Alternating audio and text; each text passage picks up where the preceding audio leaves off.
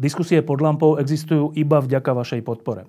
Ak považujete program pod lampou za zmysluplný, pomôže nám už jedno euro za diskusiu. Vopred vám veľmi ďakujeme.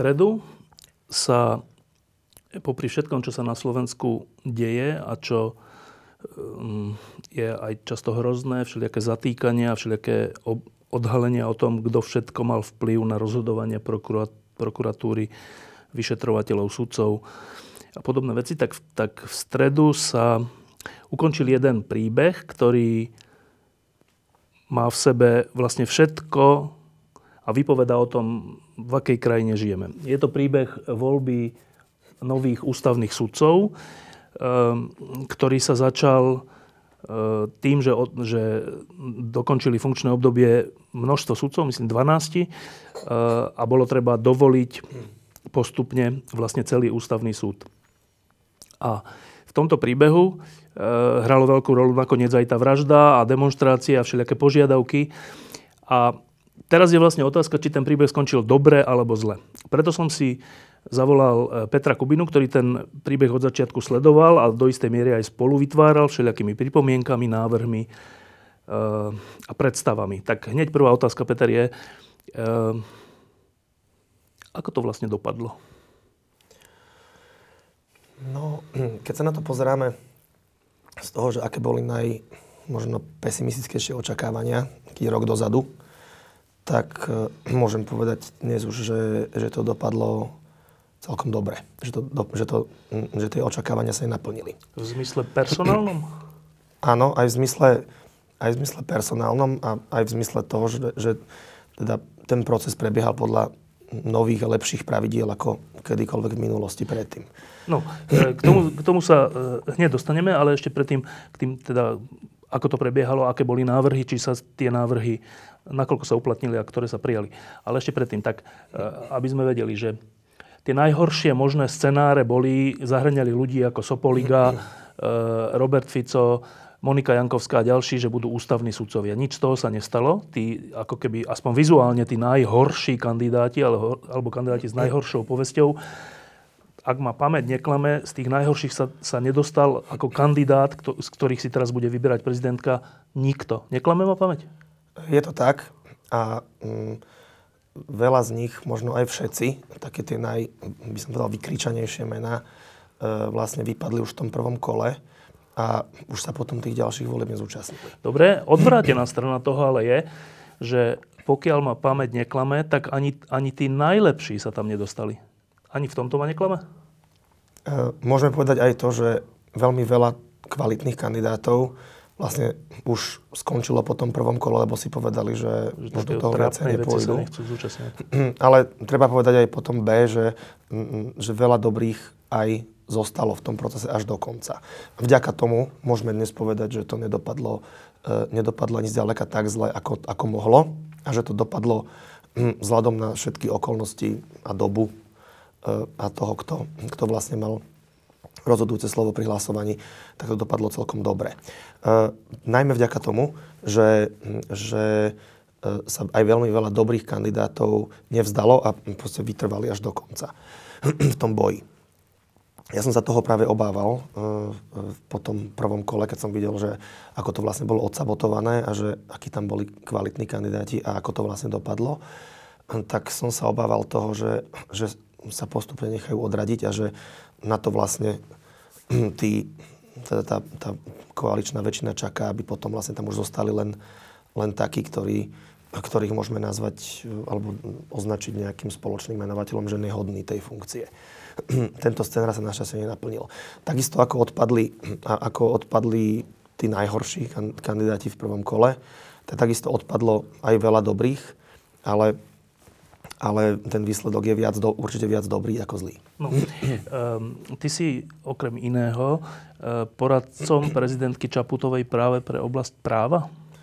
Áno, pre oblasť práva a spravodlivosti, m, najmä teda pre oblasť ústavného práva. Dobre, tak predpokladám, že teraz, keď bude rozhodnutie na prezidentke, ktorých sudcov vyberie, ktorých z tých kandidátov vyberie za ústavných sudcov, predpokladám, že budeš s ňou o tom hovoriť.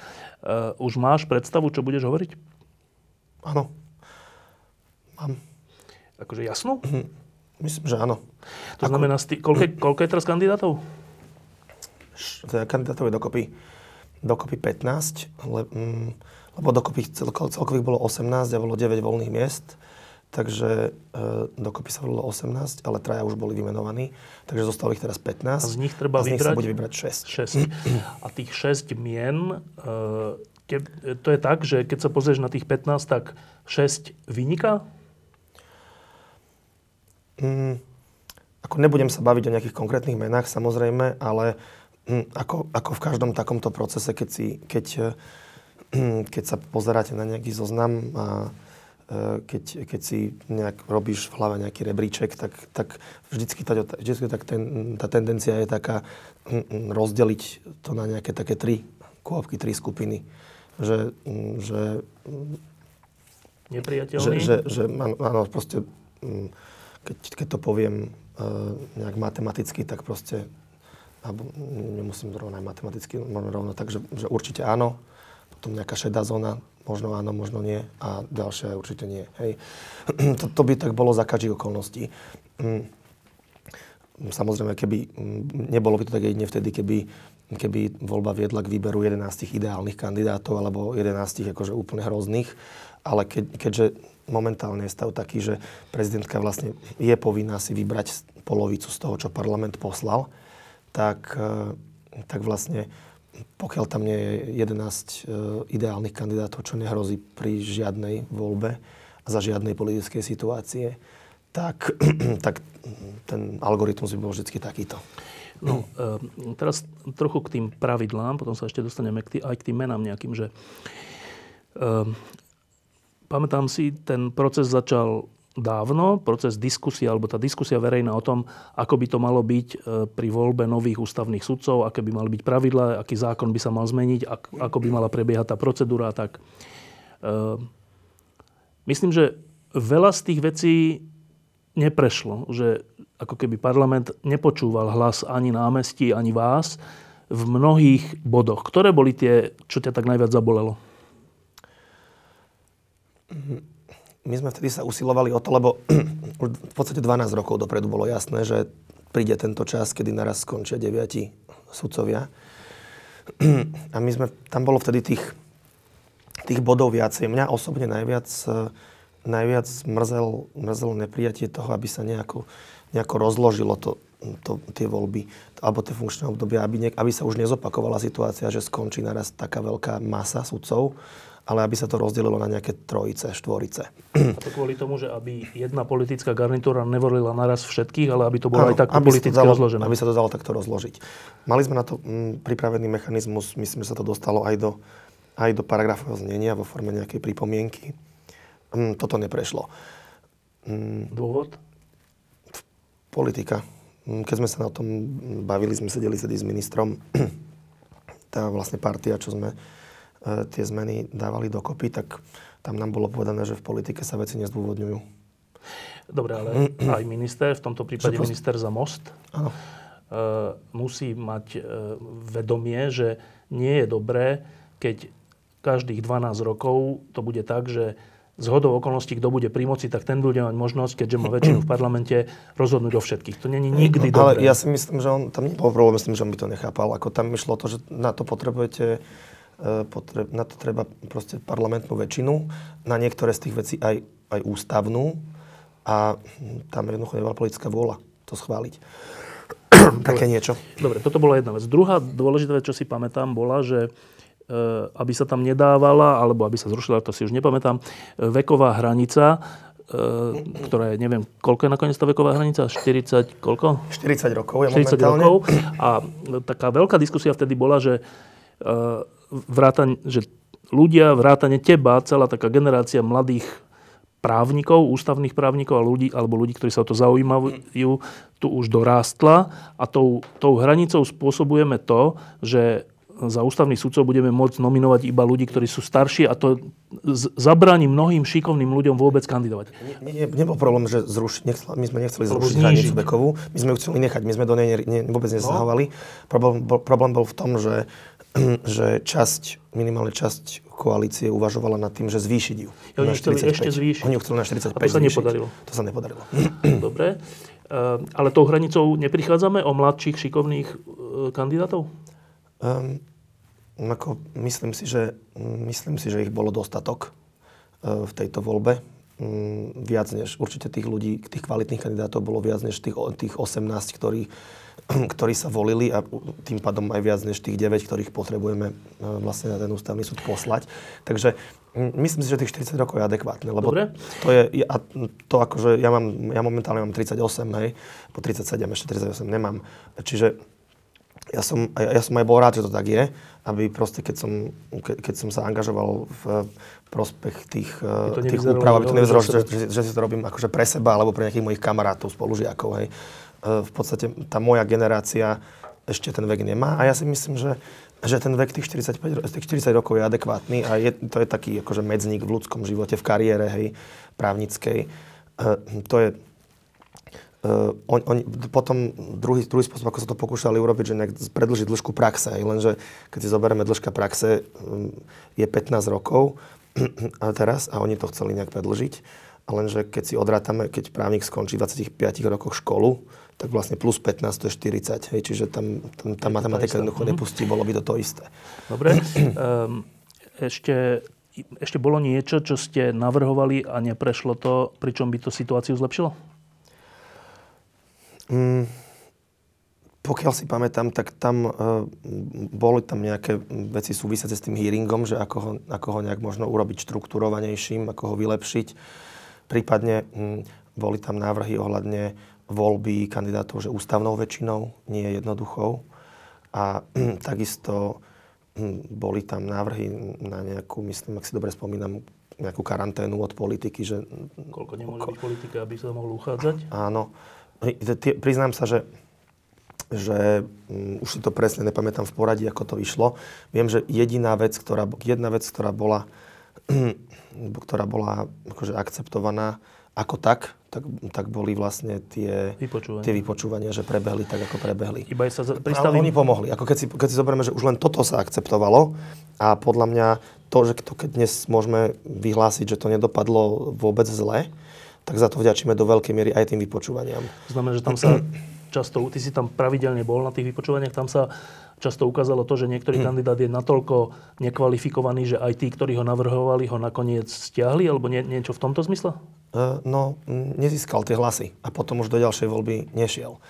Um, hovorí sa, že, že, ten, že ten hearing nie je o tom, že by tam niekto... Že by, že by tam mal zrazu niekto prekvapiť v tom zmysle, že doteraz sme o ňom nevedeli a zrazu sa nám tu ukáže nejaká hviezda. Na tom hearingu, ten hearing slúži na to, buď, že, že v podstate potvrdí to, čo je o tom kandidátovi známe, alebo že tam ten kandidát úplne zhorí. Či už vďaka tomu, že sa tam odhalí niečo, alebo vďaka tomu, že je, pri, pri, že je povinný niečo priznať verejne, alebo že proste tam pohorí, lebo, lebo nevie odpovedať. A, Boli také prípady? Boli prípady, hlavne, myslím, že tým, že aj tým počtom tých kandidátov, tak hlavne v tej, v tej prvej voľbe tam tá koncentrácia týchto prípadov, ktorí vlastne zhoreli na, tej, na, na tom pohovore, bola, bola najväčšia. A to, to potvrdzuje vlastne ten dôvod, pre ktorý sme my tú zmenu tých hearingov, toho formátu navrhovali, že keď je to takto, tak to, tak, um, tak to aj nejakých akože nevhodných kandidátov odstraší, že tam ani že tam neprídu. Ani neprídu. Ja si viem predstaviť ešte aj, aj ďalších akože nevhodných, ktorí tam ani neboli. A som, verím tomu, že keby ten hearing bol taký, ako, ako býval v minulosti, že niekde, niekde v, tichu, v tichu parlamentných chodieb by sa to uskutočnilo, tak... tak tak by tam došiel. Keď si bol na tých, na tých vypočúvaniach kandidátov, čo bol taký najbizarnejší, alebo čo bolo to najhoršie zhorenie? Nemusíš povedať meno, ale že jak sa to prejavilo? Tak ja si myslím, že to najhoršie, čo som, ako to najhoršie z môjho pohľadu, čo si tak pamätám. To, to nebol hearing, na ktorom by som bol, ten som pozeral e, cez stream, lebo ja som vlastne bol iba na tých, kde som zastupoval prezidentku, čo boli posledné dva, kde už teda väčšina kandidátov, kandidátov sa opakovala. Ale čo mne tak akože najviac utkvelo v pamäti, a to neznamená, že ich nebolo viac, ale, ale také, také naj, fakt, že najbizarnejšie, ktoré som, ktoré som zaznamenal, tak bol hearing pána Sopoligu a pána Fica. A bizarne, najbizarnejšie v akom zmysle? V tom, že, v tom, že tam, keby už len človek mal pozerať na základe tých hearingov, že by o tých ľuďoch nič nevedel, že by, sa, že by nevedel nič. Prišiel neznámy kandidát. Neznámy kandidát. Prvý raz ho tam vidím, tak, tak už len z tých hearing, už len z toho hearingu bolo jasné, že, že tí ľudia nemajú akože správne nastavenie mentálne ani hodnotové na to, aby, aby proste boli, aby robili to, čo sa od ústavných súdcov očakáva. A keď hovoríš, že tak iba kratučka, že u, u predsedu Smeru bol čo ten diskvalifikujúci moment z tvojho hľadiska? Že, že v akom zmysle sa prejavil, že není hodný ústavného súdcu?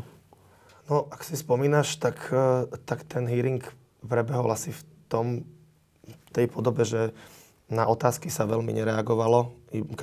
Kandidát reagoval iba na otázky, na ktoré chcel a reagoval ako chcel, že v podstate neodpovedal. Tam kladol mu otázku jeden z opozičných poslancov, tak on tak pohrdavo sa vydržal, v podstate pomaly, že čo, mi, čo, sa, čo sa ty ma tu budeš pýtať, čo ti mám čo odpovedať, na tento spôsob. Plus z celého toho hearingu vlastne vyplynula jedna vec, že celé je to politika, čo sa tu bavíme. A tak to má byť? Áno, tak to má byť, tak je to správne. Celé je to politika, o čom sa tu my vlastne bavíme, o nejakých odborných veciach. Celé je to politická dohoda. Tá momentálne závisí od toho, čo ja myslím si, že by malo byť, tak sa poďme dohodnúť. Hej? A on tam dostal jednu zaujímavú otázku, na ktorú samozrejme neodpovedal, lebo prišla od opozičného poslanca. Tá otázka znela, že, že e, nakoľko akože ste vy súčasťou tejto dohody, alebo nakoľko je vašou podmienkou tejto dohody, že budete v nej zahrnutí aj vy. No? Na to samozrejme neodpovedal, ale to, že nakoľko to bolo podmienkou, vyplynulo potom aj z tej voľby, aj potom z toho, že sa to, čo sa tu dialo, tých, tých päť kôl, hej, že to bola čistá sabotáž ako tých, tých volieb, ktorá sa nedala interpretovať podľa mňa ničím, než, než nejakou osobnou urazenosťou jedného človeka, ktorý v podstate má mal nejaký politický výtlak, ktorým už si nevedel zabezpečiť síce zvolenie, ale vedel zabezpečiť aspoň blokáciu. Dobre, a u toho druhého kandidáta, sudcu Sopoligu, ťa čo šoklo? Mm, tak tam to bolo, mm, tam to bolo hlavne o tom, že, že on teda veľkú väčšinu toho, toho vypočutia venoval tomu, ako, ako v podstate... Mm, hovoril, že jak je on pomaly hrdý na to, že bol v komunistickej strane a e, jak, ho, jak, ho, jak ho to pozitívne ovplynilo a jak, jak, ako, ako, ako, aké to bolo vlastne celé dobré, hej. Pričom, pričom e, aj, aj od neho sme potom neskôr videli, keď vlastne došlo k tej akcii, čo e, zobrala NAKA tie mobilné telefóny tým niektorým, tým sudcom? niektorým sudcom, okrem iných teda ľudí, tak, tak vlastne bolo vydané také... stanovisko Združenia sudcov Slovenska, ktoré teda on ako jeho šéf podpísal. A z toho stanoviska vyplývalo akože niečo podobné, ako niečo na ten spôsob, že, že my sme sudcovia, s nami by sa malo zaobchádzať inak. Pomaly ako, že namiesto, namiesto takéhoto policajného zásobu mal prísť pomaly nejaký list, nejaká pozvánka, že pozývame vás na oficiálnu ceremoniu odovzdania telefónov. Podľa možnosti prineste nové. Hej, proste, keď to tak ironicky poviem, hej, že, že m, ako, keby, proste, ako keby tu boli dve kategórie ľudí, pre ktorých platia dva odlišné zákonné postupy, pričom máme jednotné trestné konanie a keď polícia postupuje podľa trestného poriadku, tak ne, nepozerá na to, s výnimkou, keď sa rozhoduje o väzbe, kde na, na, na, na väzobné stíhanie treba súhlas ústavného súdu, tak akékoľvek iné úkony nemôže robiť rozdiely, či ich realizuje voči sudcovi alebo, alebo nesudcovi. E, čiže To, toto mi tak akože utkvelo v pamäti aj preto, že, že obidvaja títo kandidáti potom neskôr v priebehu tej, toho procesu vlastne urobili takéto kroky, ktorými len potvrdili to, čo, čo vyplynulo z toho vypočutia. Teraz trocha k tej, čo si sám nazval možno až sabotážou, že podľa ústavy je parlament, poslanci sú povinní zvoliť ústavných sudcov, respektíve kandidátov na ústavných sudcov v takom počte, aby prezident mohol z dvojnásobného počtu rozhodnúť. A teraz my sme boli svedkami za posledný rok, alebo koľko to trvalo? Od februára, no. Takže... no, že poslanci si túto povinnosť proste nesplnili. Uh, uh, a bola to koalícia, ktorá bola za to zodpovedná, keďže, ako hovoríš, uh, predseda Smeru bol urazený a potom boli tie problémy tajná voľba, netajná voľba. Proste každý, akože sa pomýlili pri voľbe, akože zle, za, zle zakruškovali, ale v skutočnosti bolo to, že z toho je zrejme, že bol, bola politická dohoda, že nebudeme voliť ústavný súd, nezvolíme dostatočný počet, až kým sa bude dať, až dokedy sa bude dať. Bolo toto zo strany ľudí, ktorí sú za to zodpovední, porušením ústavy? No... Poviem aj na túto otázku, ale len pre ilustráciu poviem aj prečo si myslím, najprv poviem, že prečo, prečo si myslím, čo dokazuje, že to vlastne bola iba hra a sabotáž. Začnem od konca. Keď si zoberieme tých štyroch ľudí, ktorí boli včera zvolení, to sú kandidáti všetko, ktorí, ktorí boli v každom jednom kole voľby. Oni sú tam od začiatku, boli tam v tom februári a v každej ďalšej voľbe sa zúčastnili, dostávali rôzne nízke počty hlasov a teraz boli zvolení. Keď si zoberieme tú štvrtú, tú predošlé kolo voľby, tak možno si zachytil, možno nie. Dá sa to dohľadať, je to normálne publikované. Vydal poslanec Čaplovič také stanovisko, kde napísal asi to, že, a parafrazujem teraz, tak sa ospravedlňujem za nepresnosti, že ako môžete od nás chcieť, aby sme niekoho volili, keď nám predkladáte stále akože kandidátov, ktorí sú nehodní a nevieme si z nich vybrať. Poznám desiatky takých, ktorí by boli vhodní, ale nechcú sa ísť nechať šikanovať od, od opozičných poslancov a od zástupcov prezidenta. A že, pričom nepovedal, že ktorí to sú, alebo čo, čo by, čo by čo, nepomenal tie vlastnosti, ktoré na nich hľadal. A povedal ešte jednu zaujímavú vec, že keď to takto pôjde ďalej, tak ani v ďalších voľbách si, si z nich nevyberieme, pretože, pretože mňa nemôže nikto nútiť, aby som si vybral z niečoho, čo nechcem. Schválne som si pozrel, že ako hlasoval tento pán v tejto poslednej voľbe. Hlasoval za. Hlasoval za. Všetkých štyroch. Čiže dodržal tú dohodu, ktorá bola aj, aj teda deklarovaná.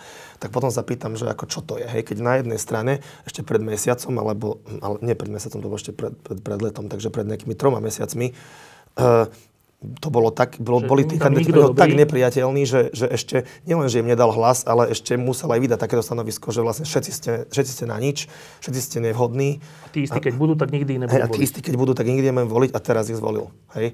Takže toto je pre mňa spätný dôkaz toho, že, že, že, to, že na tom nebolo vážne nič a to, je, to bolo čisto len preto, že, že niekto tu hral nejakú hru a keď to chceme nazvať sabotážou, tak akože kľudne môžeme, pretože, pretože sabotáž je... Teraz nehovorím sabotáž v trestnoprávnom zmysle, ale v zmysle v bežnom význame toho slova, že je to proste marenie, marenie funkcie nejakého ústavného orgánu, hej, alebo nejako, nejaké štátnej inštitúcie. A v tomto prípade tu sa na výbere ústavných súdcov podiela parlament a prezident. Prezidentka jasne a v súlade s ústavou, mali sme to veľakrát prediskutované, vyobracané z každej strany, vyargumentované, keby bol na to priestor, veľmi rád za tým, sa tomu budem venovať, možno niekedy, keď mám lepší hlas, tak, tak bolo jasné od začiatku, že, že nejde vlak, proste musí tých kandidátov byť toľko, koľko ústava predpisuje a až potom ja ich budem menovať.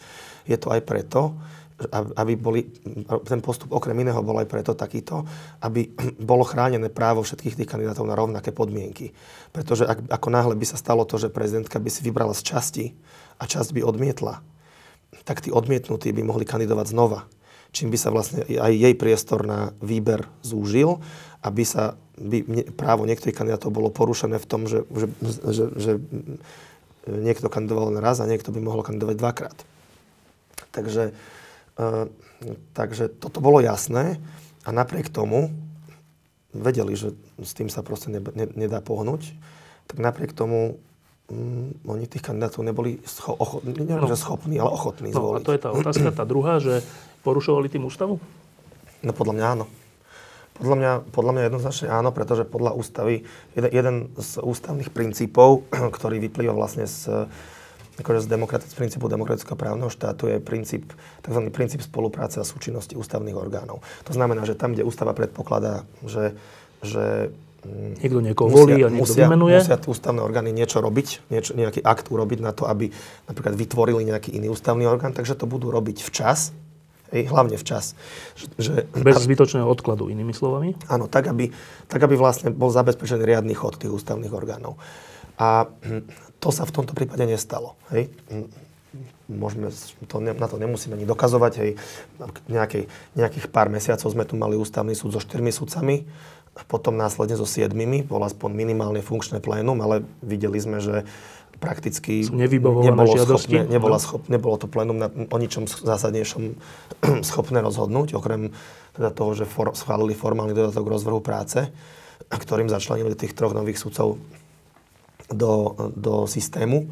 Ale jediná významnejšia vec, o ktorej rozhodovalo plénum, bola vlastne kauza Lexman. To bola vlastne poslankyňa, europoslankyňa. Tam, čo vlastne ká dé á získalo viac hlasov ako es a es a napriek tomu dostalo menej mandátov, respektíve... Lebo taký bol ten mechanizmus, áno? On, ten mechanizmus bol, tak, bol nejako napísaný a bol nejako interpretovaný. My, ja, my, ja som ho zastupoval za dôkonc, tak my sme tvrdili, že, že, že to bolo interpretované zle a ústavný súd nám nedal odpoveď na tú otázku. Nepovedal ani, že áno, ani nie. Proste nerozhodol, lebo nemal sedem sudcov ani za jeden, ani za druhý záver. Potom pekne to vlastne opísal tú situáciu, aj skritizoval vlastne predseda ústavného súdu v takom odlišnom stanovisku, čo k tomu dal. No a čiže, čiže to, toto viedlo aj k tomu, že žiadne vlastne veci, ktoré, ktoré patria do pôsobnosti pléna, tak sa, tak sa o nich jednoducho nekonalo, pretože by skončili v koši.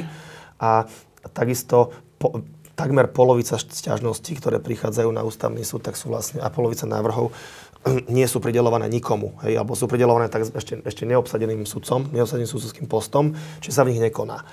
Takže... No, čiže inými slovami, uh, poslanci, ktorí spôsobili to, že ústavný súd bol najprv úplne a potom do veľkej miery nefunkčný, spôsobili to, že, to nie je že také slová, že spôsobili nefunkčnosť ústavného súdu, spôsobili to, že právny štát na Slovensku v jednej kľúčovej veci nefungoval. Áno. Áno. A spôsobili to vedome? Oni zmarili prístup časti, veľkej časti ľudí k spravodlivosti a k ústavnému súdu. A to je čo? To, to sa dá ako nazvať? Z hľadiska práva teraz myslím, alebo ústavy? Tak viete, vieš, trestnoprávne, to, ako keď sa máme nejaké trestnoprávne zodpovednosti, tak tam, tam sa ťažko baviť o nejakom, nejakej trestnej činnosti, lebo to, je, to sme veľmi na tenkom ľade. Oni, tí poslanci, akokoľvek svojvoľne to robili, tak oni sa vedia skryť za to, že však my vykonávame mandát, vykonávame slobodne, ho slobodne, slobodne a tak, hej, slob, slobodne a nie sme viazaní príkazmi a podobne. Čo podľa mňa slobodne neznamená, že aj oslobodený od sľubu poslanca, ktorý nejako znie, ale to je väčšiná polemika, ktorá tu vždy bude pri každom hlasovaní. Uh, takže ako nejakú trestnoprávnu zodpovednosť samozrejme nemôžno očakávať, ani ťažko vyvodzovať. Uh, je, jediný typ zodpovednosti, ktorý tu prichádza do úvahy, je zodpovednosť politická. Je takzvaná politická, hej, čo, ktorá sa vyvodzuje vo voľbách voči poslancom, hej, že, že už ich teda, keď, keď, keď to voličom vadí, tak, tak, ich, tak, tak to odzrkadlia. Ale to je zaujímavé, lebo... lebo zhodou okolností teraz sa v Českej republike deje to, že Senát podal obžalobu na prezidenta a tá obžaloba, ktorej koncom, ak, ak by teda ústavný súd rozhodol, že je to správna obžaloba, ktorej koncom je dokonca zbavenie funkcie prezidenta a tá obžaloba znie, že, po, že, že prezident Zeman koná v rozpore s ústavou. Áno, ale u prezidenta je to trochu iné, lebo u prezidenta aj u nás sa dá podať na u prezidenta ústavná obžaloba za úmyselné porušenie ústavy alebo za vlastizradu. No. Hej, čiže prezident je v tom... Prezident Jak trochu... to? A prečo? Čo je to za nerovnosť? Vyplýva to, vyplýva to podľa mňa z toho, že jednak voči prezidentovi je z dvoch vecí. Voči pre, prezident má poprvé absolútnu trestnoprávnu imunitu. Hej. On, ho nemožno trestne stíhať počas výkonu funkcie za nič.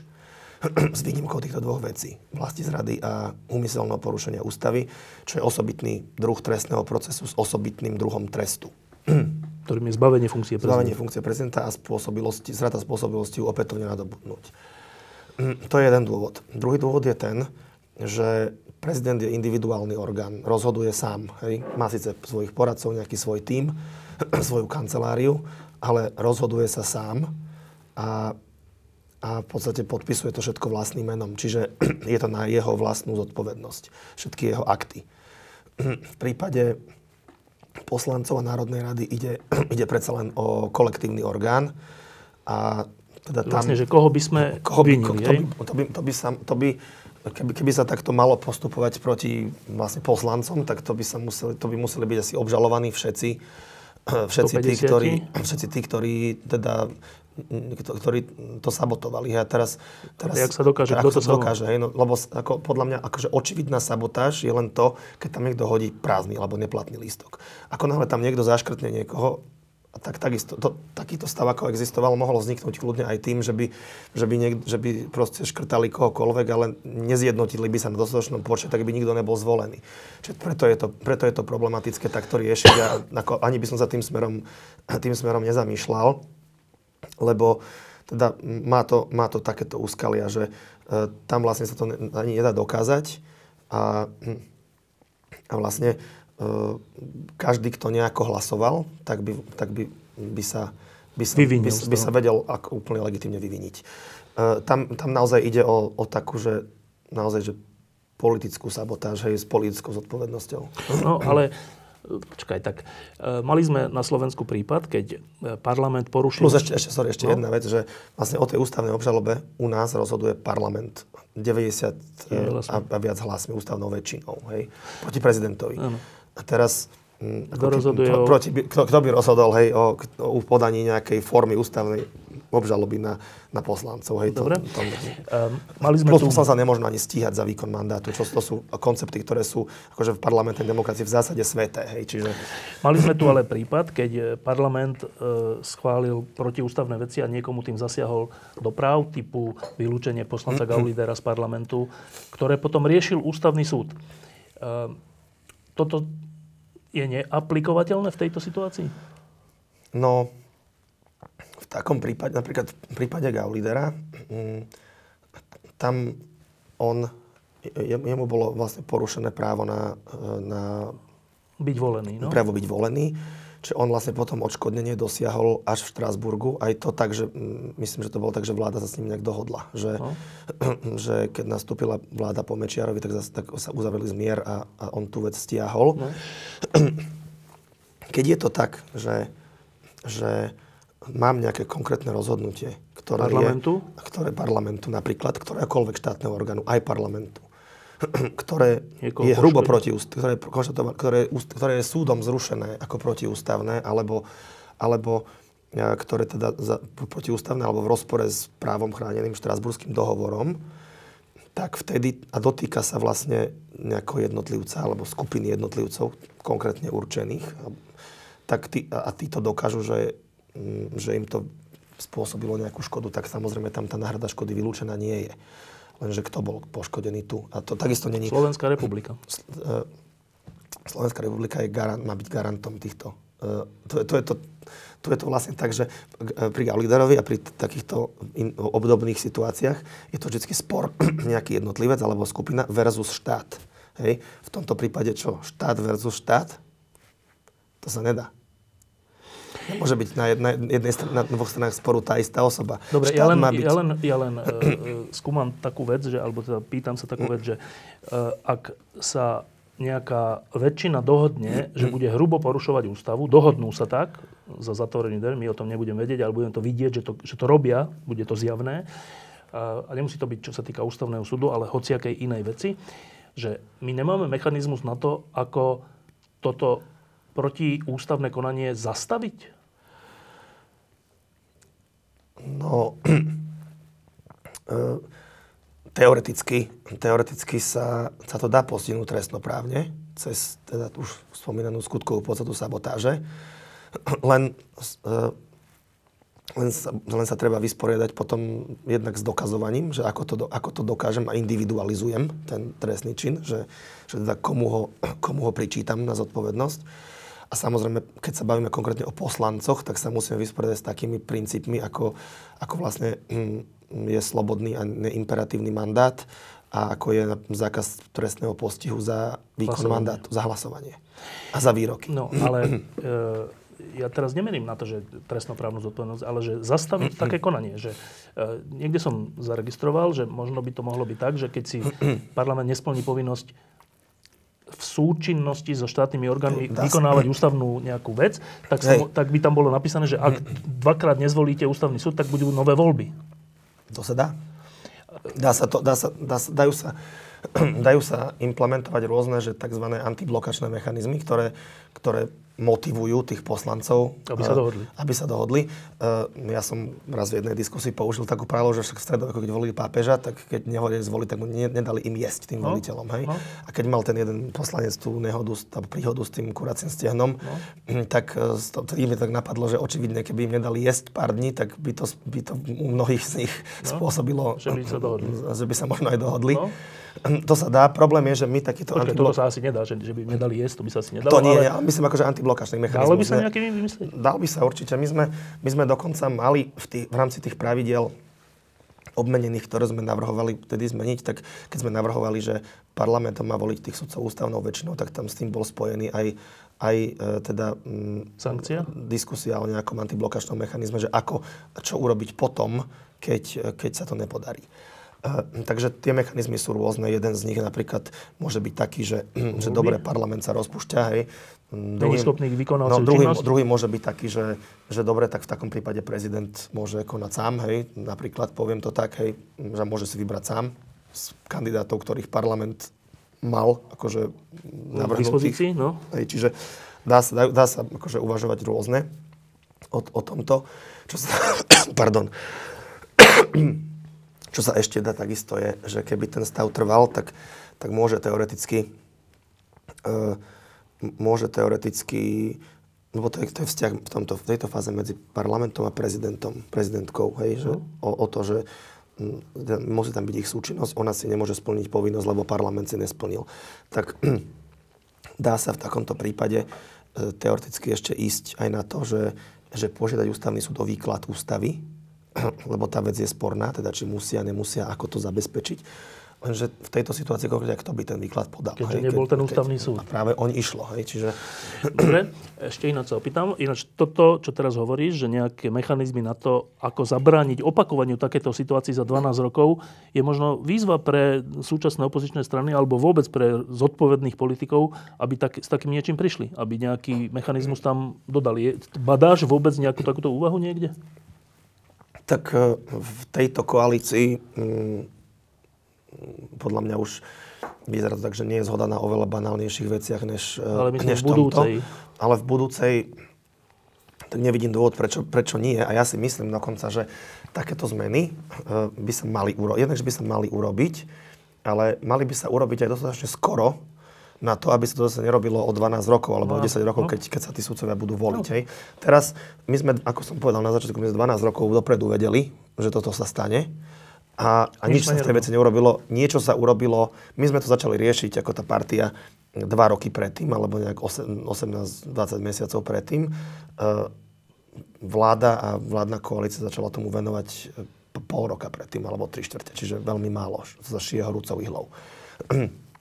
Plus vtedy už e, na tú voľbu pozerá niekto v podstate cez optiku nejakých svojich záujmov, že áno, ja viem, že budem voliť, hej, od pol roka ústavných sudcov, tak prečo by som si ja, rybička, mala vypustiť svoje akvárko, hej? E, to, čiže tie, tie pravidlá, je, je dobré, ke, keby, tie, keby tie pravidlá prijala iná garnitúra než tá, ktorá bude než tá, ktorá bude, ktorá, ktorá bude tých sudcov voliť.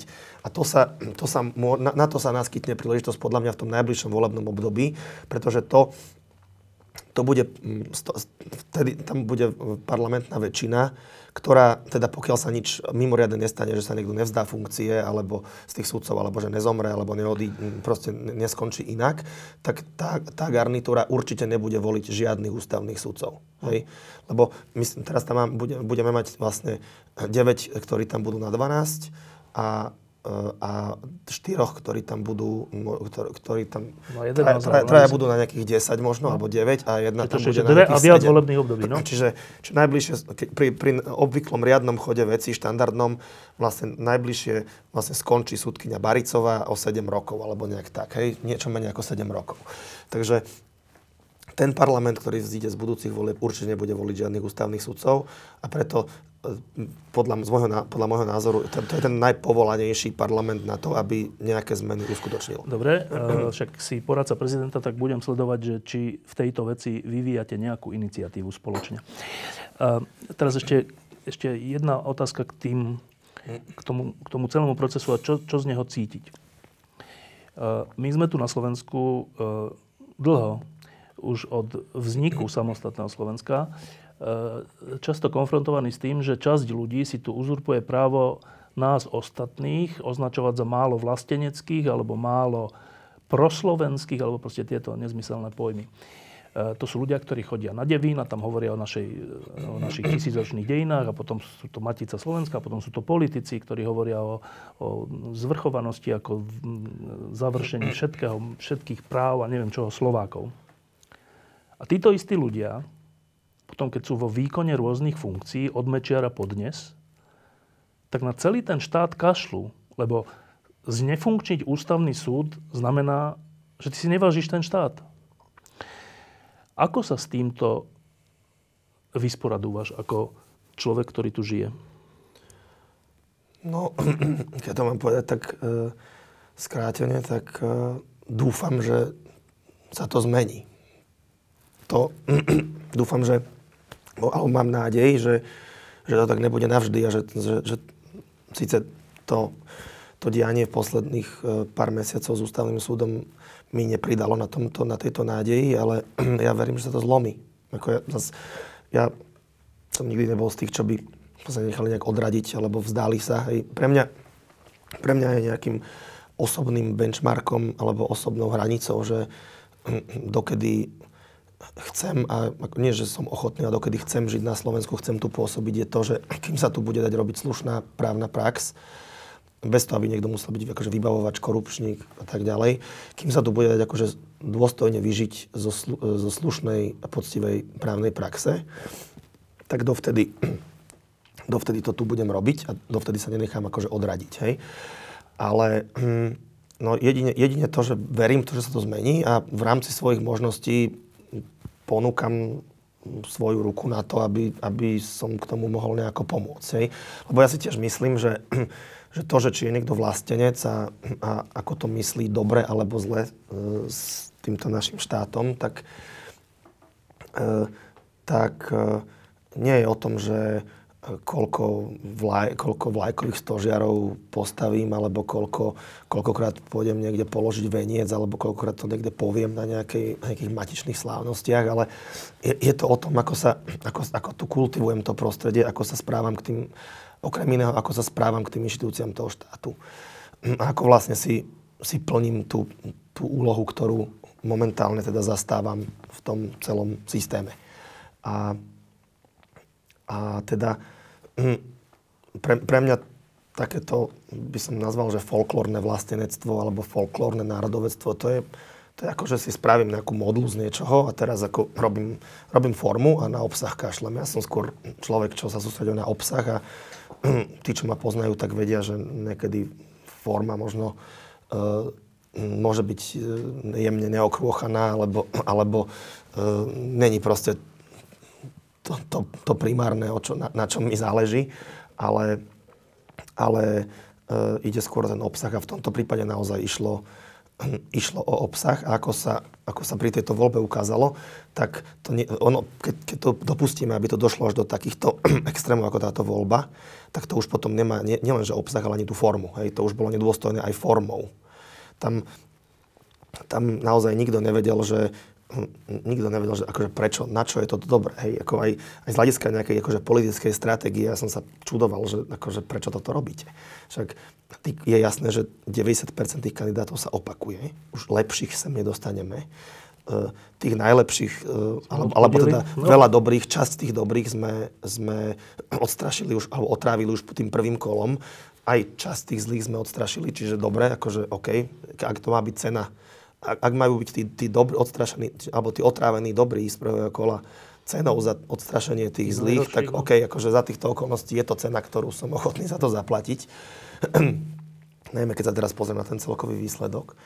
Ale m, ako o, o tom nebolo jasné, čo si máme o tom mysleť. Lebo bolo jasné, že už lepší kandidáti nebudú, ne, ani iní nebudú, tak e, teraz mne to, mne to bolo také divné, že prečo toto robíte, že však ako váš vplyv, myslím tá, tá koalícia, že váš vplyv už bude len klesať. Hej, takisto ako možno predseda Smeru by si ešte... E, keby sa to celé odohrávalo rok, do, rok skôr, tak možno mal ešte taký výtlak, že by si dokázal zabezpečiť aj to zvolenie za toho sudcu, aj možno vymenovanie za, za, za, za ústavného sudcu a za predsedu. Ale ten, ten výtlak klesá. A, a v tom, po tom prvom kole tam sme videli, že okay, už, už, už ten výtlak nie je taký ani na to, aby zabezpečil mu to zvolenie, ale ešte je dosť na to, aby, aby, aby, aby to mohol aspoň blokovať. Včera sme videli, že už nie je ani taký, aby to mohol blokovať. Hej? A myslím si, že veľmi pomohlo aj to, čo, čo sa ešte nestalo doteraz, že prišiel predseda ústavného súdu do parlamentu. Ináč to som a... si všimol, to, on má to právo? On má právo vystúpiť? vystúpiť so súhlasom pléna, čiže plénum on musí požiadať, keď chce. Oni to musia odhlasovať, či teda mu ten súhlas dajú, alebo nie. Pričom z nejakého politického hľadiska si neviem predstaviť, že ako by to odôvodnili, že by mu ho nedali. Ale ja, pre mňa to bolo zaujímavé z dvoch pohľadov. Poprvé, je to, č, ako, je to človek, ktorý sa drží mimo politiky, hej, nikdy nebol proste s nikým politicky spätý, a po druhé je to človek, ktorého si oni sami zvolili. Alebo teda najmä oni, ale v podstate bez ich hlasov by neprešiel, hej, že mal nejaký sto dvanásť. Čiže je to človek, ktorého táto parlamentná väčšina zvolila. On tam došiel a v podstate, v podstate ich akože... poprosilo to, že prosím vás, pani poslanci, akože robte, čo, robte, čo vám ústava káže, hej.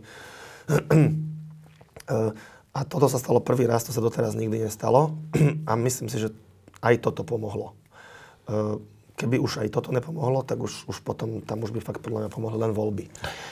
No, ja sa pamätám po roku osemdesiatdeväť, keď sme vo všetkom vlastne začínali. Začínali sme s trhovou ekonomikou, začínali sme s ľudskými právami, začínali sme s ústavou. Tak si pamätám, že chodili všelijakí experti aj zo zahraničia vysvetľovať, prečo je to dôležité a tak. A bolo to také nové a také e, málo hmatateľné tak pre, pre nás, ktorí sme s tým nežili, lebo však tu sa na ústavu za komunizmu kašľalo. E, a tí ľudia vždy hovorili, že to je najdôležitejšia vec, že aby ste mali dobrú ústavu, aby sa tá ústava dodržiavala, aby boli mechanizmy na to, keď sa porušuje a tak ďalej. No, potom sme si vlastne zvykli na to, že asi to je dôležité, lebo však my napríklad máme, že deň ústavy, ktorý je, tuším, dokonca voľný deň, akože to je, že deň ústavy. Keď prídeš do parlamentu, tak tam je, myslím, že dokonca ústava v takom, v takom nejakom, takej vitríne, čiže dáva sa tomu až taký posvetný, vonkajší význam, že ústava, dôležitá, voľný deň, vidíte tam pri vchode do parlamentu, na hlavnom mieste. To konanie tomu vôbec nenasvedčuje, konanie mnohých e, ústavných činiteľov. E, ale mňa zaujíma, ty si už iná generácia, že z tvojho hľadiska, keby si to mal jednoducho úplne vysvetliť, že prečo je to také dôležité, že ústava, ústavný súd a všetko, čo s tým súvisí? No, pretože ako, pretože to je, štát je v podstate... Keď sa pozrieme na, na to, že čo je to vlastne štát, tak štát je nejaká entita, v prospech ktorej sa každý človek niečoho vzdá, výmenou, že dostane, že dostane niečo späť. Hej, keď to mám tak úplne zovšeobecniť. A to, že to, čo dostane späť, tak, tak sa dá vlastne nejak zhrnúť do, do pojmu, že dostáva späť akože ochranu proti tomu, keď sú jeho, je do jeho práv zasahované. Keď niekto jeho práva porušuje. Či už je to niekto nejaký iný človek, alebo je to priamo aj ten štát. Štát, štát má tzv. Monopol na organizované násilie.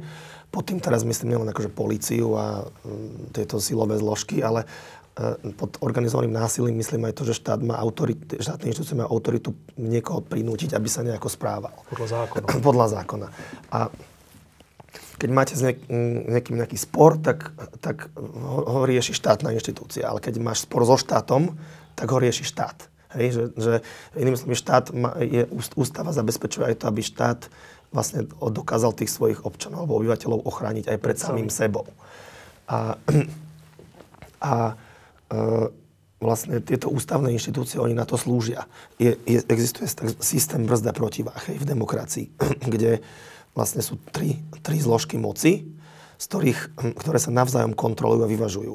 A keď jedna uletí, tak príde druhá a zastaví ju. Pekná ukážka tento týždeň z Británie. Hej? Johnson ako premiér uletel tým, že prikázal najvyššiemu suverénovi parlamentu, proste ho suspendoval. Pričom, kto, ke, keď uh, vieš, akože, jak, jak funguje parlamentarizmus v Británii, tak v Británii je parlament v podstate najsuverénejšie teleso v tom systéme celom. Hej? No a uh, vlastne toto sa stalo a teraz si zober, že tie dátumy, hej, že štvrtého septembra sa toto stalo. Uh, dvadsiateho štvrtého septembra britský najvyšší súd, čo je akože obdoba nášho ústavného súdu, ekvivalent ten, ten istý orgán v hierarchii aj, funkč, aj funkčne, toto celé definitívne zrušil. Ešte medzi týmito dvoma dátumami to ešte stihlo prejsť dvoma súdmi nižšej inštancie, jedným v Škótsku, jedným v Anglicku. Za dvadsať dní bol problém vyriešený. A ešte ako bol vyriešený? Hej, bol vyriešený tak, že tá súdna moc sa vlastne postavila na obranu demokracie. Čo, čo je jedna z jej úloh, mimochodom. Keď hej? niečo uletí, no? Keď niečo uletí. No a teraz si, pred, teraz si zober situáciu zo Slovenska spred niekoľkých rokov, že mali sme tu zákon, ktorým, ja som si to spomenul, sa mi to vybavilo úplne plasticky.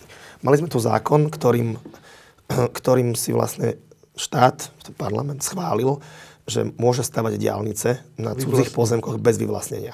Bez vyvlastnenia. Keby to bez ozriad... náhrady? Alebo... Bez vyvlastnenia. A že, že tá náhrada a to vyvlastnenie sa udeje následne. Ale to už ten človek, ktorému stoja na, stojí diaľnica na pozemku, už nemá takú vyjednávaciu pozíciu ako vtedy, keď, keď, keď, o, tom keď o tom rozhoduje. Keď je, keď, keď je vlastne on je, keď je prekážkou v tej stavbe. To vyvlastňovacie konanie. Čiže ako v právnom štáte, ktorý chráni súkromné vlastníctvo, je tento režim veľmi dôležitý. No a stalo sa to, že, že Parlament to prijal. Parlament to prijal a bolo to napadnuté na ústavnom súde. Teraz samozrejme parlament prijal a teraz m, sta, tí, čo stávali diaľnice, nečakali, že kým ústavný súd rozhodne, oni bagre poslali a stávali. A teraz tým ľuďom chodili po pozemkoch bagre, už veselo sa stávalo a sudca spravodajca, vtedajší Lálík, v pote tváre pripravoval podklady na predbežné prerokovanie tohto návrhu dva roky. Hej. Tam v Británii dvadsať dní od začiatku do konca. U nás e, v menšej krajine menší problém, me, menší problém dva roky. Hej.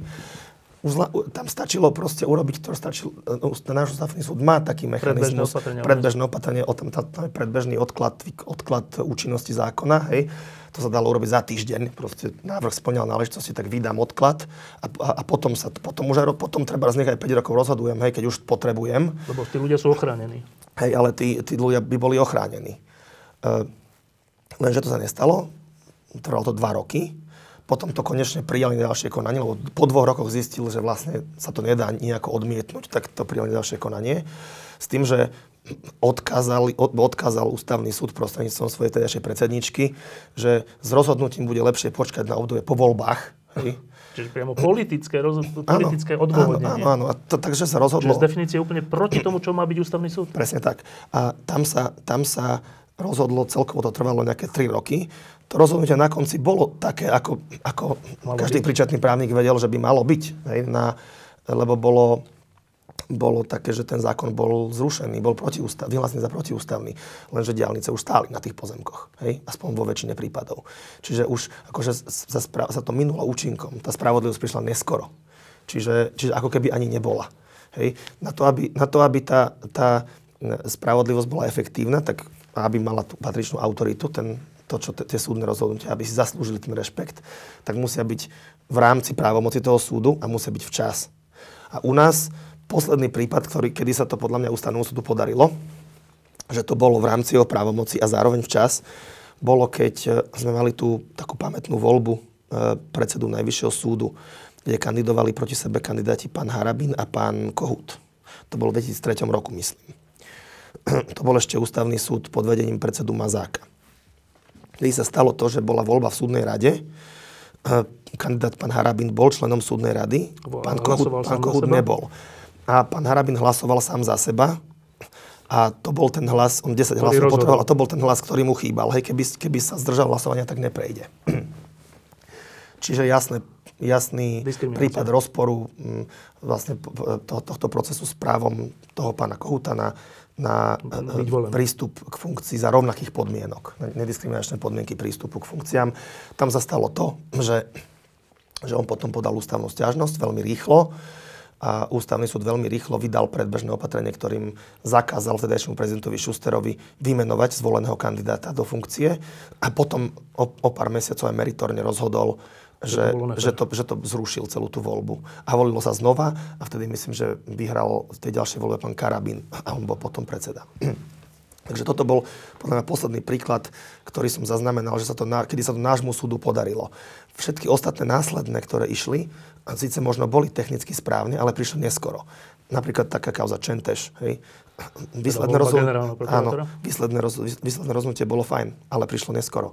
Diaľnice, takisto výsled- už spomínané. Výsledné rozhodnutie prišlo síce v kvalite, ktorá, ktorá bola jediná správna, ale, ale prišlo po troch rokoch, čiže ako keby ani nebolo. A na to ešte nadviažem, nedáv, nie tak dávno proste, ústav, teda už pod zvedomím, že Ústavný súd taký istý zákon už raz zrušil, ako protiústavný, tak parlament nie tak dávno schválil znova zákon o... Tak, ten, ten, ten zákon, ktorý znova umožňuje tým stavať tie diaľnice na, na cudzých pozemkoch bez vyvlastnenia. A A to už bolo v čase, keď ten súd bol nekompletný, bolo tam desať sudcov, tak to, to, to, z toho vyslovene na mňa dýchalo to, že však, však kým ten súd o tom rozhodne, tak my si to postavíme.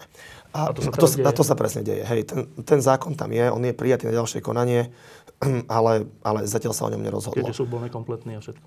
Hej, a už je to tomu dva roky, asi čo sme to podali. Čiže znova sa opakuje to isté. To isté sa opakuje. No to je úplná, to je úplná neúcta k štátu, k ústave, ku všetkému, nie? No podľa mňa áno.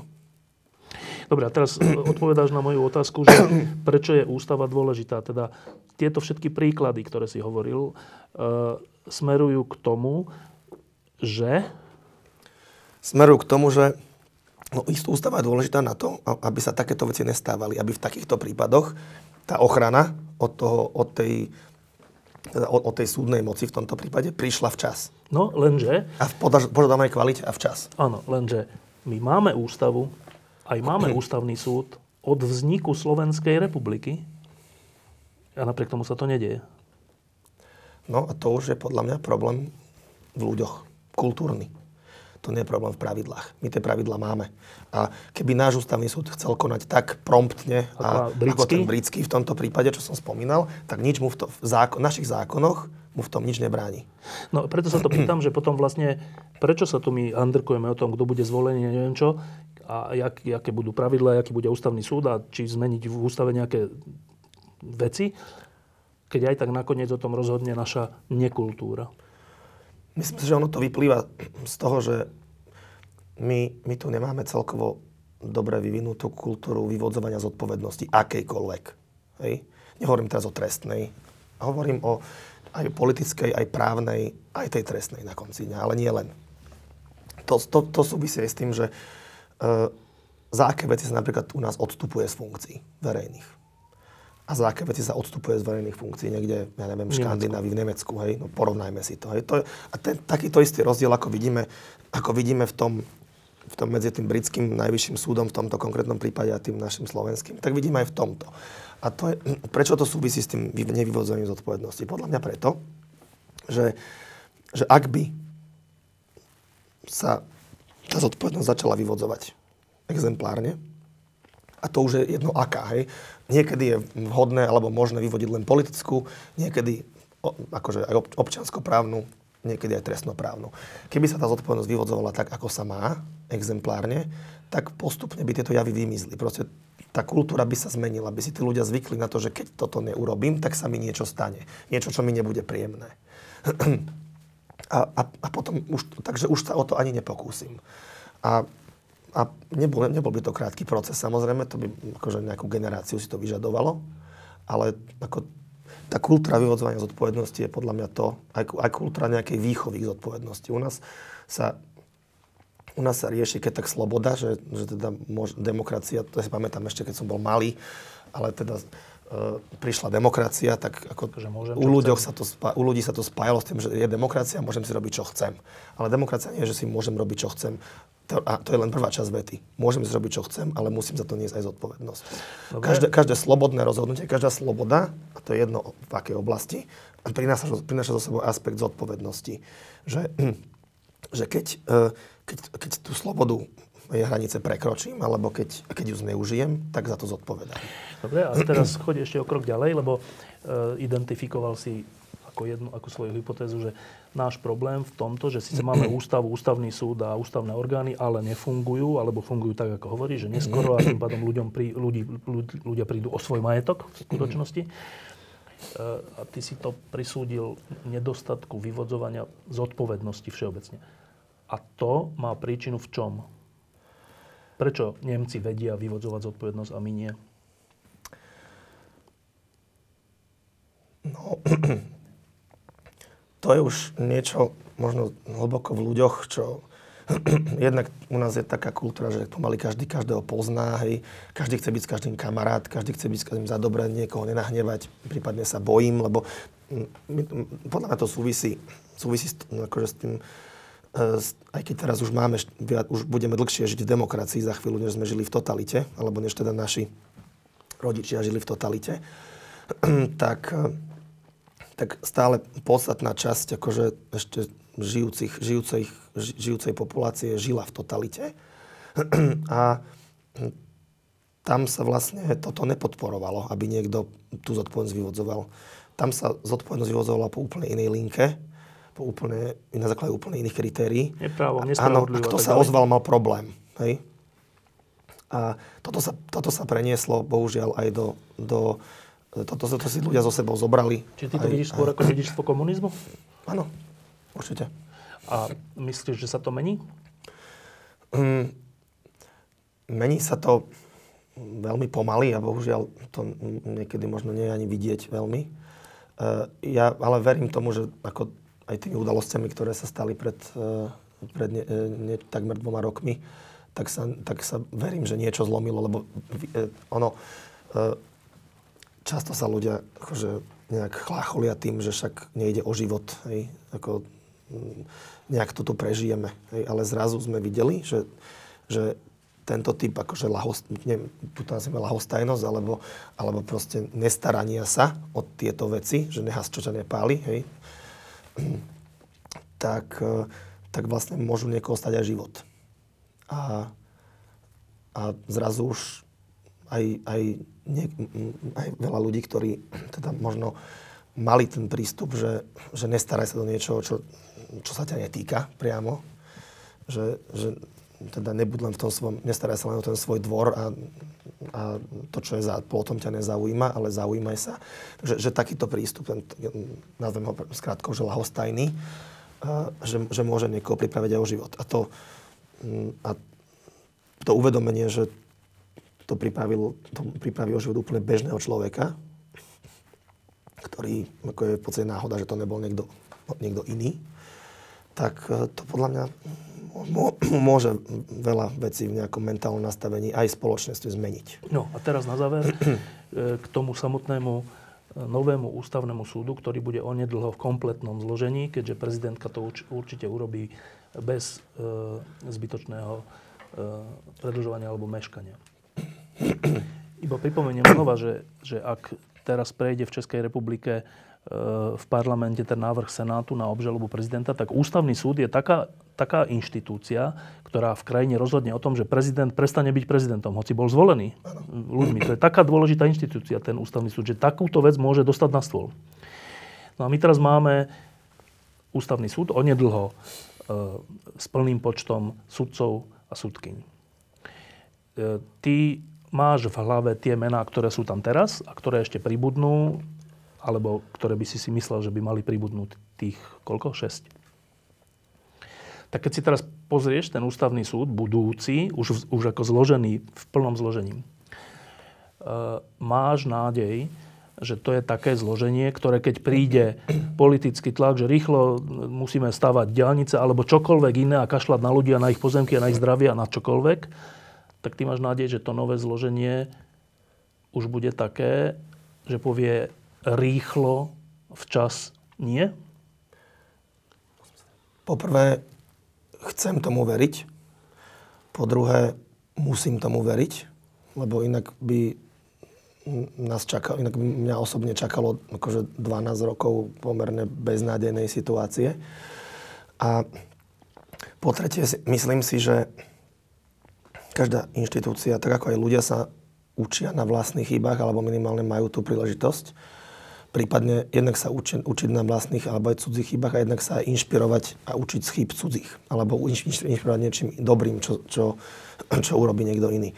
Tak aj to, to, keďže, keďže inštitúcie sú tvorené ľuďmi, tak, tak ja by som veril, že, že aj na základe týchto skúseností, ktoré, ktoré sme mali s tou predchádzajúcou garnitúrou Ústavného súdu, ktorá okrem viacerých pozitívnych rozhodnutí a takých, ktoré nepochybne boli príspevkom ku, k nejakej kultivácii právneho štátu a jeho, jeho princípov, tak, tak aj tými zlými rozhodnutiami proste, že sa budú chcieť podobných vecí vyvarovať. Tých zlých rozhodnutí bolo takisto veľmi veľa, pri, buď rovno zlých, alebo, alebo takých, že, že prišli neskoro. A ja si myslím, že Uh, že uh, by, by, sme, by sme v to mali veriť. Akože pri tom, pri tom menovaní tých sudcov, ako my samozrejme, ako prezidentka, uh, musíme vyberať z toho, čo parlament zvolil, ale ako som povedal na začiatku, um, tá voľba nedopadla ani zďaleka tak zle, ako mohla a ja, ja osobne tú nádej mám, že Že sa, to zme, že sa to posunie, že to bude posun k lepšiemu. Ja ti poviem osobný, osobný pocit, že keď bol Macejkovej ústavný hmm. súd, tak ja som osobne, ako občan Slovenskej republiky, tomu ústavnému súdu vôbec neveril. Jediné, čo som mal akože nádej, bolo, že to dostane Senát, kde boli traja normálni, alebo dvaja voči jednému, ale plénu a iným senátom, napríklad tomu, kde bol ten Lálík a ďalší ľudia, kde bola Macejková, to som z definície mal predpojatosť, že oni to rozhodnú politicky, oni to rozhodnú tak, ako im povie Fico, Gašparovič, hocičo. A viaceré rozhodnutia také aj naozaj boli.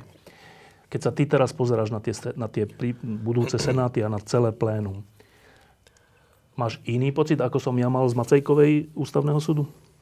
Ja ho mám iný. Čo sa týka senátov, tak neviem, ako budú tie senáty vyskladané, to budeme vedieť až potom, keď sa ten súd skompletizuje a keď sa, a keď sa schváli už definitívny rozvrh práce, ktorý tie senáty vytvorí. Ale e, pokiaľ ide o plénum, tak, e, tak tam si myslím, že, že, e, že to má nádej byť, e, byť lepšie. Dosť veľa vecí, dosť veľa vecí si myslím, že závisia od osoby predsedu. A z tých krokov, ktoré predseda Ústavného súdu robil, dosial vrátane, teda najmä teraz e, m, hovorím aj o tom, že išiel do toho parlamentu a ako urobil tú výzvu smerom k tým poslancom, tak, e, že vlastne vyšiel zo svojej nejakej komfortnej zóny. Na, na ňom bolo vidno, že sa tam necíti príjemne, ale to nie je jeho úloha cítiť sa príjemne, ale, ale proste robiť to, čo mu čo v podstate z toho postavenia príslucha. A toto on urobil. Hej, čiže viete si predstaviť predsedničku Macejkovú, že by, že by prišla do parlamentu a, a, a, a v podstate by tam vyzývala niekoho na zvolenie ústavných sudcov? Ja si to neviem predstaviť. A akože možno jej krivdím, rád by som jej krivdil, ale neviem si to predstaviť. Čiže myslím si, že aj od tohto dosť závisí a ako Na, na, tomto, na tejto úrovni si myslím, že nastala pomerne výrazná zmena, pozitívna. A, a ja, ja som presvedčený, že, že aj, aj ten, na tom celku to budeme vidieť. Ako, môžeme si tu sadnúť o pár rokov, nemusíme čakať celých dvanásť a, a uvidíme, ako to bude, ako to bude fungovať, ale ja, ja tu nádej mám. Tým novým predsedom Ústavného súdu je pán Ivan Fiačan, tak, Ivan Sol, ktorý bol dovtedy nie až tak známy v širšej verejnosti, v právnickej možno bol. Zatiaľ hovoríš, že tie prvé kroky sú nádejné, jeho konkrétne kroky, dokonca až také iniciatívne a také, že sympatické. Je to pre teba prekvapenie? Akože vo, vo vzťahu k nemu? Uh-huh. Či, či, je to viac, či je to tak, ako som očakával? Tak Ty tak, si ho poznal? Ako právnika? Toho, ja, som, ja som dosť o ňom vedel, ako nepoznal, nepoznal som ho priamo, osobne, ale teda ako vedel som, o koho ide. A s ohľadom na to, ako na, na predchádzajúce obdobie funkčné pred, predsedničku ústavného súdu, tak s ohľadom na to ma to prekvapuje. S ohľadom na to, čo som očakával, tak ma to neprekvapuje. A akože m, čakal som, že to môže byť, že, že, že k tomu by mohlo dôjsť. Že to bude dobrý predseda, aj?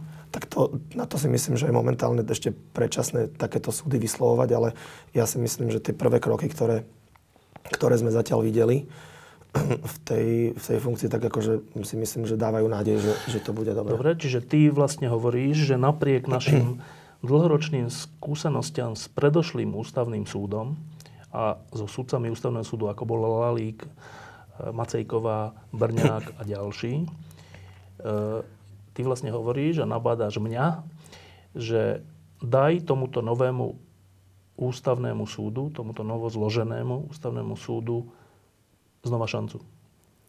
Presne tak. A k tomu ešte dodám, že, že než sú tí sudcovia tam, tak sa, tak sa, tak sa bavíme o tom, že, že kto by bol lepší, kto by bol horší, koho by sme tam ideálne radi videli.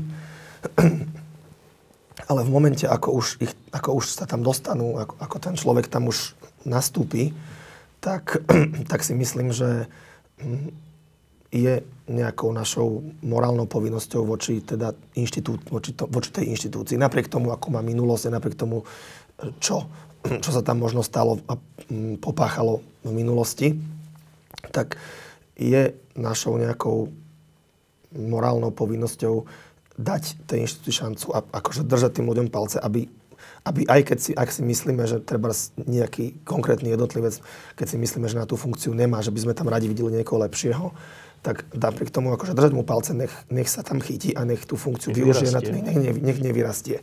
Lebo e, pravda je taká, že keď si aj z, m, zoberieme tých, tých, dajme tomu, sudcov, ktorí mali takú najvä, najväčší kredit, čo požívali z tej predchádzajúcej garnitúry, tej, čo odišla v tom februári, tak keď si zoberieme z tých sudcov, e, ktorí mali, teda, ktorí boli, mali, boli takí najdôveryhodnejší alebo požívali takú, by som povedal, najväčšiu nejakú úctu alebo vážnosť u, u verejnosti, tak, tak to boli, to, to boli sudcovia, ktorí na začiatku, ktorí do tých funkcií všetci dorastli. Mm-hmm. To, z nich ani jeden nebol niekto, že by to bol nejaký Antonín Scalia alebo nejaký, nejaký právny génius, ktorý by ktorý by tam došiel a teraz akože... Šet... Lajos Mesarož bol obyčajný poslanec parlamentu. On bol u nás za... poslanec parlamentu, potom pôsobil ako, ako poradca, poradca sudcu Švábyho a vlastne potom, potom sa stal ústavným sudcom. To isté sa dá povedať o ďalších z tejto, z tejto skupiny, z tých, z tých, z tých ústavných sudcov. Čiže, čiže ja si myslím, že to vôbec nie je márne. Práve preto, že už sme tu, mali sme tu veľa a pomerne veľký počet príkladov, že, že to boli naozaj akože výborní ústavní sudcovia, o ktorých by sme to, o ktorých by to na začiatku možno nikto ani neočakával, nepredpokladal. Že proste do tej, že sa vypracovali a že do tej funkcie dorástli a že, že vlastne potom výraznú časť toho svojho pôsobenia na tom súde vlastne zachraňovali česť tej inštitúcie. Čiže suma sumárum, príbeh o ústavnom súde, nervy drásajúci a mnohých momentoch za ten posledný rok aj nechutný a zraňujúci aj tých kandidátov, nakoniec skončil... Dobre. Dobre? Dobre. Podľa toho, aká je stupnica. Ale ak je stupnica, že super vynikajúco, dobre a zle, tak skončil dobre. Ak by bola stupnica, že, že, že, že super vynikajúco, veľmi dobre, dobre a zle, tak by som povedal, že dobre až veľmi dobre. Hej, ako, to, je, to sú očakávania, ktoré ja mám a ako, môžem sa myliť. Hej, ako, tam posielaš tých ľudí na dvanásť rokov, takže za dvanásť rokov sa môže všeličo stať a takisto, takisto ako, ako funkcia môže niekoho motivovať k tomu, aby, aby vyrástol a aby sa oslobodil od všetkého a, a ukázal všetkým, že, že, si to na, že naozaj je, je ten správny človek na správnom mieste. Tak, takisto tá funkcia môže niekoho aj skorumpovať, to, ale to nikdy dopredu nevidíš. O traume menom e, voľba kandidátov na ústavných sudcov. Nám porozprával Peter Kubina, iba poviem, že nám o tom rozprával človek, ktorý práve ochorel, že? Tak dnes ma to prekvapilo trochu. Nie som úplne hlasovo disponovaný. Ďakujem, že si napriek tomu prišiel. Ďakujeme za pozvanie. Pekný deň. Prosím ťa, iba mimo, teda po tom všetkom, že um, pri rozhodovaní o tom, koho prezidentka Čaputová vymenuje z týchto kandidátov, uh, budú všelijaké kritéria. Jedno kritérium je odbornosť a druhé kritérium je osobnostná nejaká integrita, ktoré sa u niektorých kandidátov majú že obidve, niektorí majú jedno viac, druhé menej, niektorí jedno majú, druhé nemajú. Ty preferuješ ktoré kritérium ako najdôležitejšie? Ja preferujem, keď, keď, už, si, keď už nemám kandidáta, kde to je nejak vyvážené, tak to je ideálny stav samozrejme, tak, tak keby som si, keď si mám vybrať medzi kandidátom, že napríklad sto percent odbornosť a nulová integrita, alebo teda nízka integrita, alebo teda vysoká integrita a menšia, menšia odbornosť, odbornosť. A tak ja mám tendenciu skôr preferovať toho, toho s tou väčšou integritou a menšou odbornosťou, pretože, uh, pretože odbornosť sa dá vykompenzovať. Dá sa poradcami, poradcami dá sa vypracovať, doučiť. Proste keď niekto na sebe, keď má niekto dobrú vôľu na sebe makať, tak to, tak to vykompenzuje. Uh, ale charakter a integrita v podstate u niekoho, keď, keď je... Keď má niekto štyridsať rokov, tak to už sa, to už sa veľmi ťažko zmení. To, to, sa môže, to sa zmení obvykle v situácii, keď sa niečo ťaživé tomu človeku stane. A že, že je proste prehodnot, že mu proste sa mu, musí, sa, musí sa mu zmeniť život, akože otočiť e, na ruby v podstate. Tak to sú situácie, kedy niekto sa dokáže zmeniť aj z hľadiska charakteru, e, aj v takomto, v takomto veku. Ale inak, inak v podstate v tom veku e, tam už ide o charakterovo a in, za pohľad integrity vyprofilovaných ľudí, či už tak, alebo tak. Hej. Som rád, že to vieš. A posledná vec, kedy sa o tom bude rozhodovať? Uh, tak prezidentka avizovala, že, že to nebude otáľať s tým. Prakticky si myslím, že budúci týždeň ešte je na pláne nejaká zahraničná cesta. Čiže myslím si, že za, zaoberať sa tým určite začne hneď po návrate z New Yorku. A, a kedy to rozhodnutie padne, to, to neviem, ale určite to, určite to nebude. V dohľadnom čase. To, určite to bude v dohľadnom čase a ne, ne, nebude to, ne, nebude nikto môcť povedať ani náznak kritiky, že by to bolo, že by to bolo pomaly, že by to bolo neprimerane dlho. Som zvedavý na tú zostavu. Diskusie pod lampou existujú iba vďaka vašej podpore. Ak považujete program pod lampou za zmysluplný, pomôže nám už jedno euro za diskusiu. Vopred vám veľmi